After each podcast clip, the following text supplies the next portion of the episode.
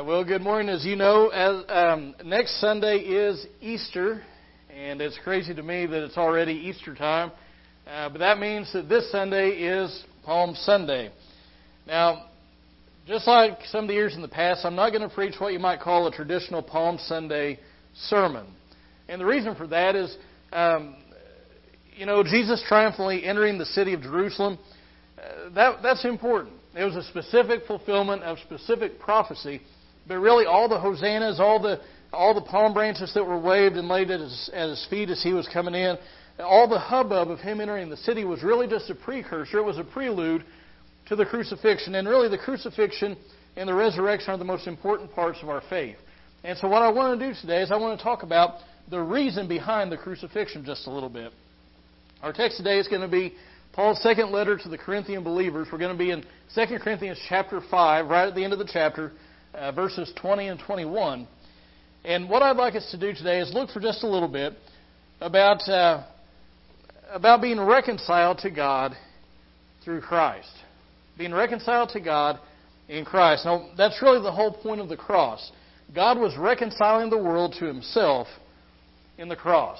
That's, that's the whole point of the Christian faith. That's the center point of history.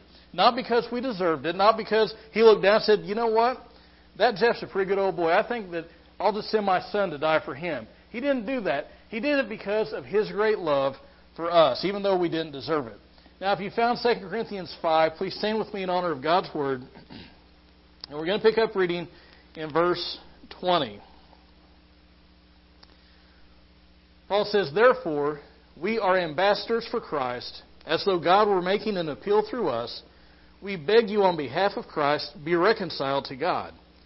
He made him who knew no sin to be sin on our behalf, so that we might become the righteousness of God in him. Thank you. you may be seated. Now, there are several things I want you to see in this text. The first, though, is appealing ambassadors. Appealing ambassadors. Now, he starts out talking about us being God's ambassadors in this world. Now, what is an ambassador? Well, an ambassador back then is much like an ambassador is today. It's somebody who has their citizenship in one nation or one country, but they're living in some another country. They're, they're the representative of that nation where their citizenship is, and in many ways they, they deliver a message to uh, the, the people where they are. They speak with the authority in many ways and, and, uh, and the, the authorization of the country from which they, from which they come. And when you think about that, that is a powerful picture of the Christian, isn't it? We live in this world, we live in this nation, we're Americans, but you know what? Our citizenship is not of this world. We sang it just a little bit ago this world is not my home, I'm just a passing through. Now, are we Americans? Yeah. Should we be patriotic? I believe so. But you know what? Even, even more important, even a, a deeper relationship that we have, even a deeper um, I don't even know the, a good word for it, but our ultimate allegiance isn't to our nation or, or its flag. Our ultimate allegiance is to the King of Kings and Lord of Lords. Before we're Americans, we're Christians. Before we're anything else, we're Christians. And so we're ambassadors of God in this world. Our citizenship, Paul says, is in heaven. And we speak as God's representatives. Do you realize that whenever you go to the workplace, whenever you go to school, whenever you're in your family, you are representing God to the world? And when we speak, when we when we encourage people to be saved, when we tell them to be reconciled to God, we are speaking with God's authorization and authority. Paul says very plainly in, uh, in verse 20, we are ambassadors of, of Christ as though God were making an appeal through us. We beg you on behalf of Christ, be reconciled to God. Now, he makes a specific application of us being God's ambassadors. He says the, the specific application is we need to be telling people to be reconciled to God. Now, we didn't read these verses just before uh, verse 20, but what, what Paul says in those verses is that God has entrusted to Christians, He has given to Christians the word and the ministry of reconciliation. Now, what does it mean to be reconciled? It means that you have an account that's been settled. It means that there was once something between you and some other person, but that's all been done away with. There's forgiveness, and now you're in a right relationship with one another. Think about maybe a friend that you've had that you've had a falling out with. Doesn't matter who was in the wrong, but you had a falling out with them. But whoever it was, that person came uh, came to the other party. They made it right. There was forgiveness, and then all of a sudden, that right relationship has been restored. That's what it is with us and God. Our sin has separated us from Him. And, and that sin causes us to, to have a, a separation. There's, there's distance between us and God. But whenever we come to God in faith, whenever we put our faith in Christ, we're forgiven and we're put back into a right relationship with Him. Now, I want you to look at verse 20 again very carefully. Because this is what is called a passive imperative. Be reconciled to God in Christ. Be reconciled to God. That is a passive imperative. That means that it happens to us. We're not, we're not the active party in the, in the matter, but it's an imperative. It is a command. Now, if you start thinking about that, that seems almost like a contradiction, doesn't it? How can we be passive and yet be commanded to do something? Well, it's, it's passive. Well, let, let, me, let me try to illustrate. Let's say that there are two nations at war with one another. We'll say nation A and nation B. There's hostility between the nations. But as time goes on, it's obvious that nation A is going to be the victor. If nation B continues what it's doing, all it's going to do is, is lose a lot of people and lose a lot of money, and they're going to, they're going to end up losing. Now, what nation A can do is meet with nation B and set forth terms of peace. Now, nation B has a choice. They can either accept the terms of peace that have been set forth, or they can continue their hostilities. Now, it's not going to end well for them, but that is a choice that they can make. That's, that's kind of a picture of what's happening with God and with us.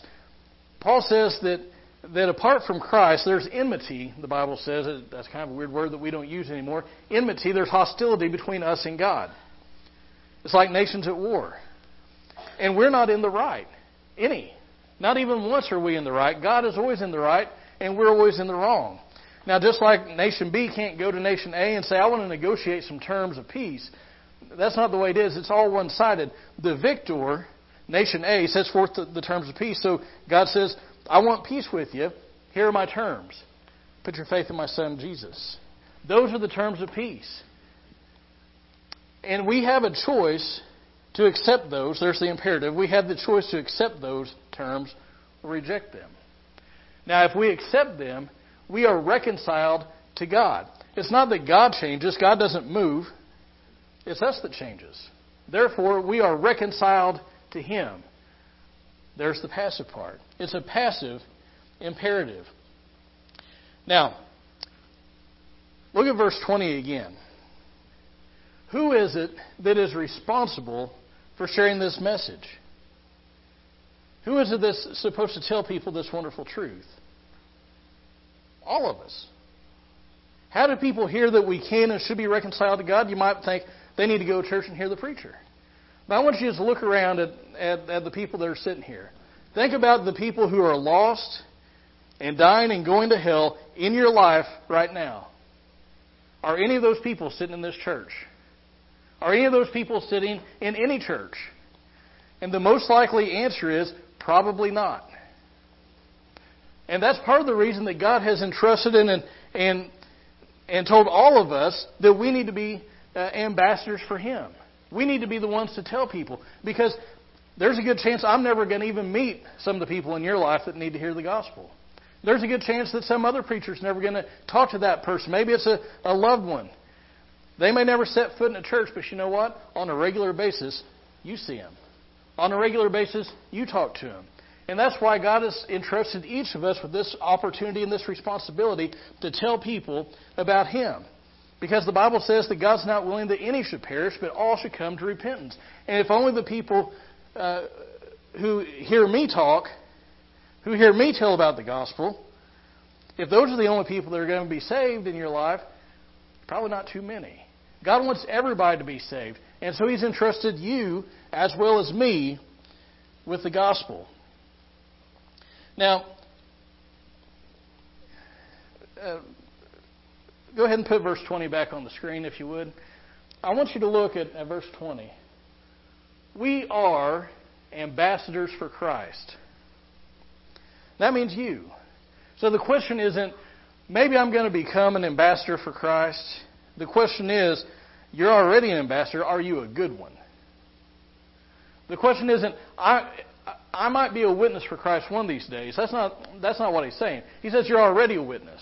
The question is, are you a good witness or not? Now, listen, whenever we share it in whatever capacity, look at what verse 20 says. It's God who's making an appeal through us. Now, sometimes we get discouraged. We think, well, I've told my friend about Jesus in whatever capacity that is. I've talked about God. I've, I've talked about how important He is, but they just reject it. They reject me. They say, oh, don't start with all that church stuff. Listen, it's God who's making the appeal. We're His mouthpieces, so to speak. And so if they reject the message, they're ultimately rejecting God and not us. And so uh, I would encourage each of you and this is something I need to remember too, because it's easy for me as a preacher to say, "Oh, well, I've got my bases covered. I do. I tell people about Jesus uh, from the pulpit, and that's true. But you know what? Each of us on a daily basis has uh, has a, a requirement, an expectation, a responsibility to tell people in some capacity about the Lord. And of course, the necessary requirement for that is that we first have been reconciled to God. And so, a personal application of that, number one is Have you ever been reconciled to God? Have you ever been saved? Are you a Christian? And if so, are you telling people? Let's move on. We've got appealing ambassadors.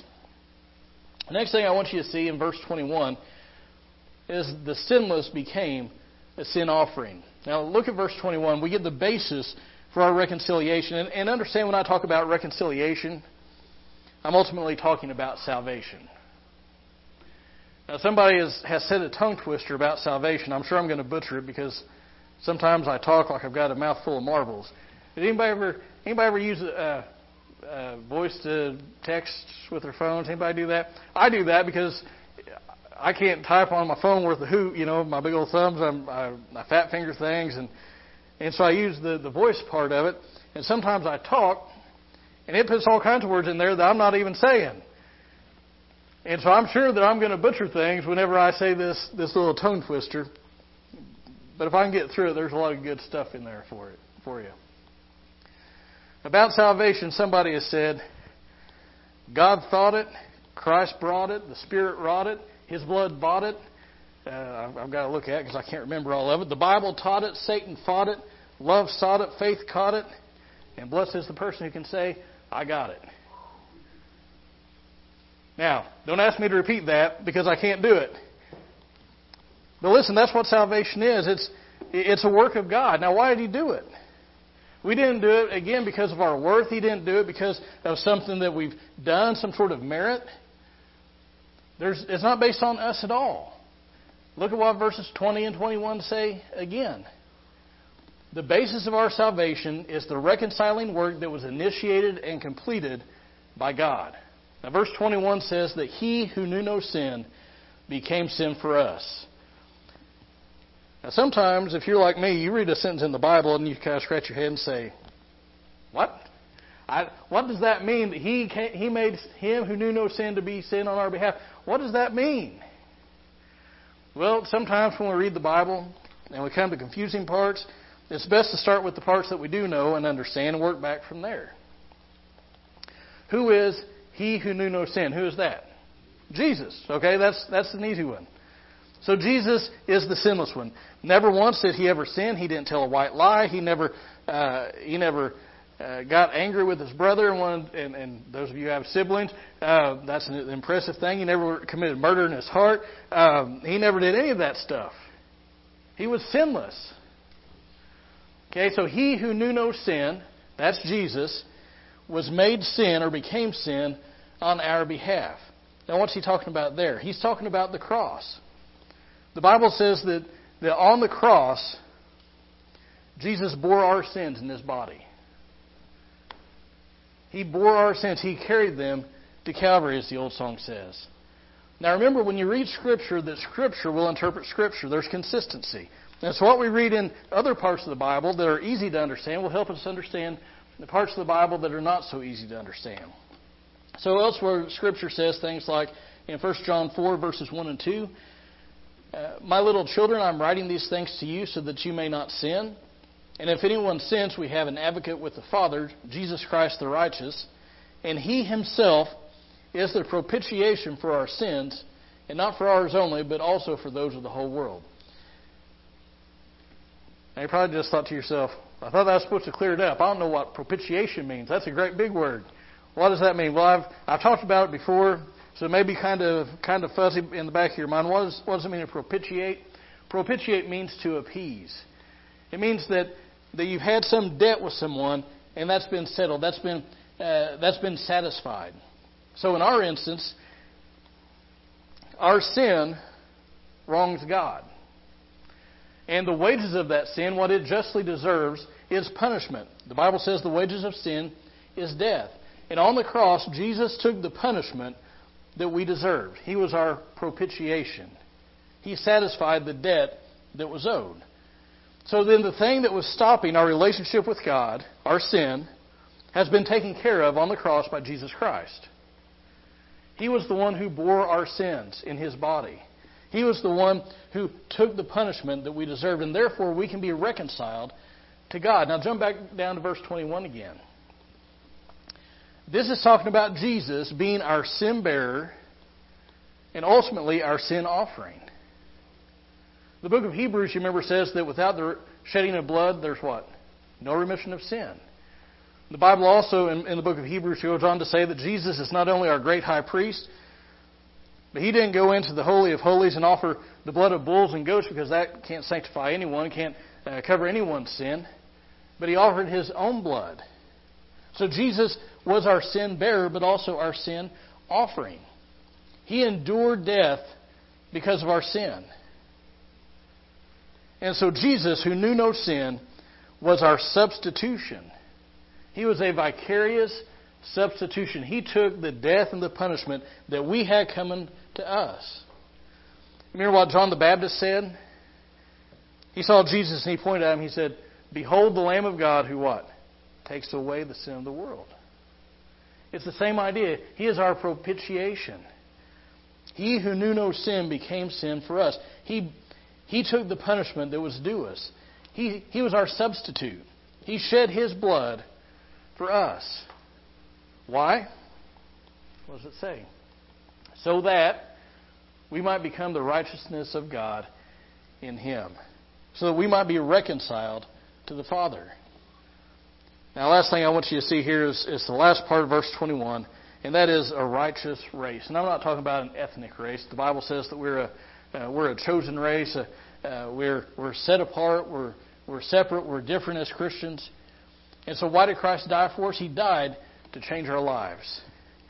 He didn't die to give us our best life now.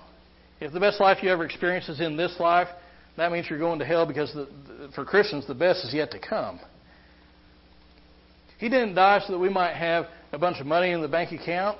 He didn't die so that we would be uh, better moms and dads and, and be better uh, sons and daughters. That's not why He died. He died to give us new life. The Bible says that apart from Christ, we are dead in trespasses and sin. So, what does it mean when he says that we, we might become the righteousness of God in him? What does that mean? Well, it means that it's, it's what's called a Hebraism. It's, it's a Hebrew way of saying things. It's different than our American uh, ideas. But here's what it means it means that when we become Christians, we get God's righteousness. Righteousness. We get Christ's righteousness. Does anybody like to trade? Some some people like to like to barter. Little horse traders. My father-in-law, he's well, he's the king of trades. He's he'll trade pocket knives and all sorts of things. One time he traded. He's got a, a buddy named Gary that he trades with, and Gary traded him a, a set of commentaries. And my father-in-law gave those to me. Well, I got to looking through them one day I was uh, I was doing studying for a sermon or something, and I found a twenty dollar bill in there, and I said Hallelujah. And so I got to looking in some more books, and I found like three or four of those twenty dollar bills in this set of commentaries. And I told my father-in-law, and he told he told Gary, and I think it burned Gary up that he was he, he, he traded these set of commentaries, and the money that was in them was worth more than what he traded for. Now listen, when we come to when we come to God, we make a trade. What we bring is our sin, our guilt, our shame, all the wrong that we've done in our lives, and we lay it at Christ's feet. And in, in return for that, I'm glad that he's not, that God's not a wheeler and dealer. Can you imagine trying to make a deal with that? And what does God give us? The Bible says that Christ's righteousness is imputed to us. That means that it's credited to our account. So get this. We have nothing. We've seen in that old song, uh, nothing in my hands I bring, simply to thy cross I cling. And all we, all we do is we lay our sin and our rottenness at God's feet. And what's He do? He gives us the righteousness of Christ. What a deal. What a deal. And so, when we become Christians, His righteousness is imputed to us. Jesus lived that perfect, sinless life. He never broke any of the laws. He, he, he fulfilled the law of God. He did what we couldn't do. And when we become Christians, that's credited to our account. So that His righteousness ultimately becomes our righteousness. The Bible says that in Psalm 103, um, as far as the east is from the west, so far has He removed our transgressions from us. Now, if you're a Christian, that's some good news. If you're a Christian, that means that when God looks at you, He doesn't see all the wrong stuff you've done. He sees the righteousness of Christ. That's pretty great. Jesus died so that we might have a right relationship with God, that we might be reconciled to Him, that we might be justified, declared not guilty. As I, as I considered this, as I said, I, I'm glad that God's not a wheeler and dealer, because if He was, would none of us get to heaven? Because God has everything, and we have nothing. In fact, if anything, we have a negative balance in our in our credit sheet. And yet God loves us so much He'll forgive those sins and credit Christ's righteousness to us. That's that's pretty incredible. And and he offers that freely. He doesn't say if you will do this, that, and the other, then maybe you can get to heaven. Maybe you can have your sins forgiven. It's a free gift of salvation. Now the question is, why wouldn't somebody go for that? Somebody has said that in the cross, quote, the innocent was punished voluntarily as if guilty, that the guilty might be gratuitously rewarded as if innocent. And I, I just like that sentence an awful lot. Have you ever been reconciled to God in Christ? Have you ever had your sins forgiven? Have you ever come to Him in faith and asked God to forgive you, to give you new life? Because if not, I, along with Paul, beg you on behalf of Christ be reconciled to God. And if you have, if you're a Christian, you might say, well, this doesn't really apply to me. There are two truths I want you to see. First, sometimes we get sin in our lives. We do wrong things, we, we think wrong things, we're looking at the wrong things, listen to the wrong things, say the wrong things. But you know what? You don't need to get resaved when that happens. You don't become less of God's child whenever you do those things. You're still His child. But that relationship is there, there's there's something in there hindering that. That's that's sin. And forgiveness is still found in the cross. It's still paid for by Jesus. And maybe you have something in your life you need forgiveness for. Again, you don't need to get saved again, but you do need to be made right with Him. So that's the first thing. The second thing I want you to remember is Paul says that we are ambassadors for Christ. You are God's representative in this world. A lot of people in this country claim to be Christians, but I think if everybody that claimed to be a Christian actually was a Christian, America would look a lot different. You know, we are God's ambassadors. The question is, are you being a good one or a bad one? Our citizenship is in heaven, so we should be living according to the dictates of our King. Do you live according to the dictates of the Bible, what God says in Scripture? Or do you live just like the world does? Maybe you need to maybe you need to commit to doing better about that. Why don't you stand with me as musician comes? And as you stand, I ask you bow your heads and close your eyes.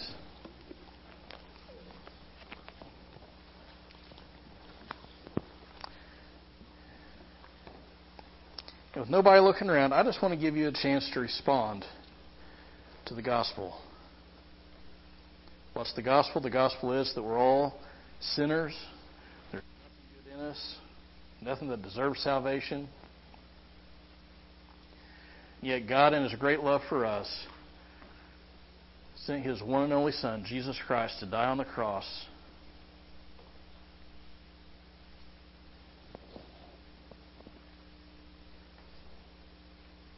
That we might be reconciled to God. There's not a big process that you have to go through to do that.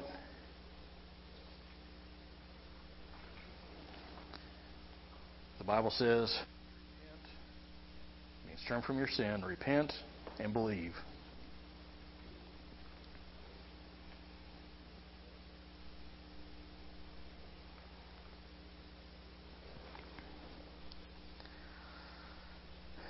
Heavenly Father,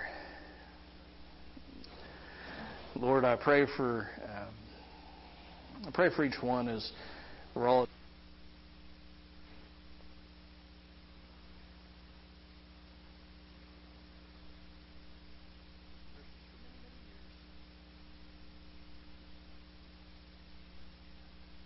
God, for the person who's uh, hearing me today that's never accepted Christ, God, I pray that you would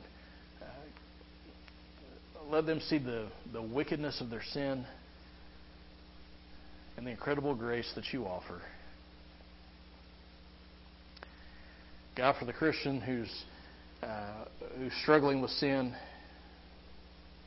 Lord, I ask you to help them find forgiveness. Help us all be good ambassadors for you. Help us to live like uh, we don't belong here.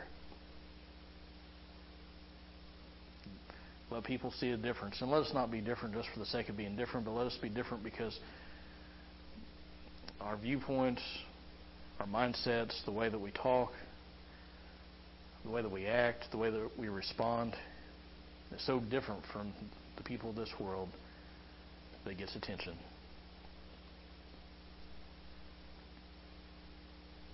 Lord, help us all to uh, to share about you in some capacity in our daily lives. We ask these things in Jesus' name.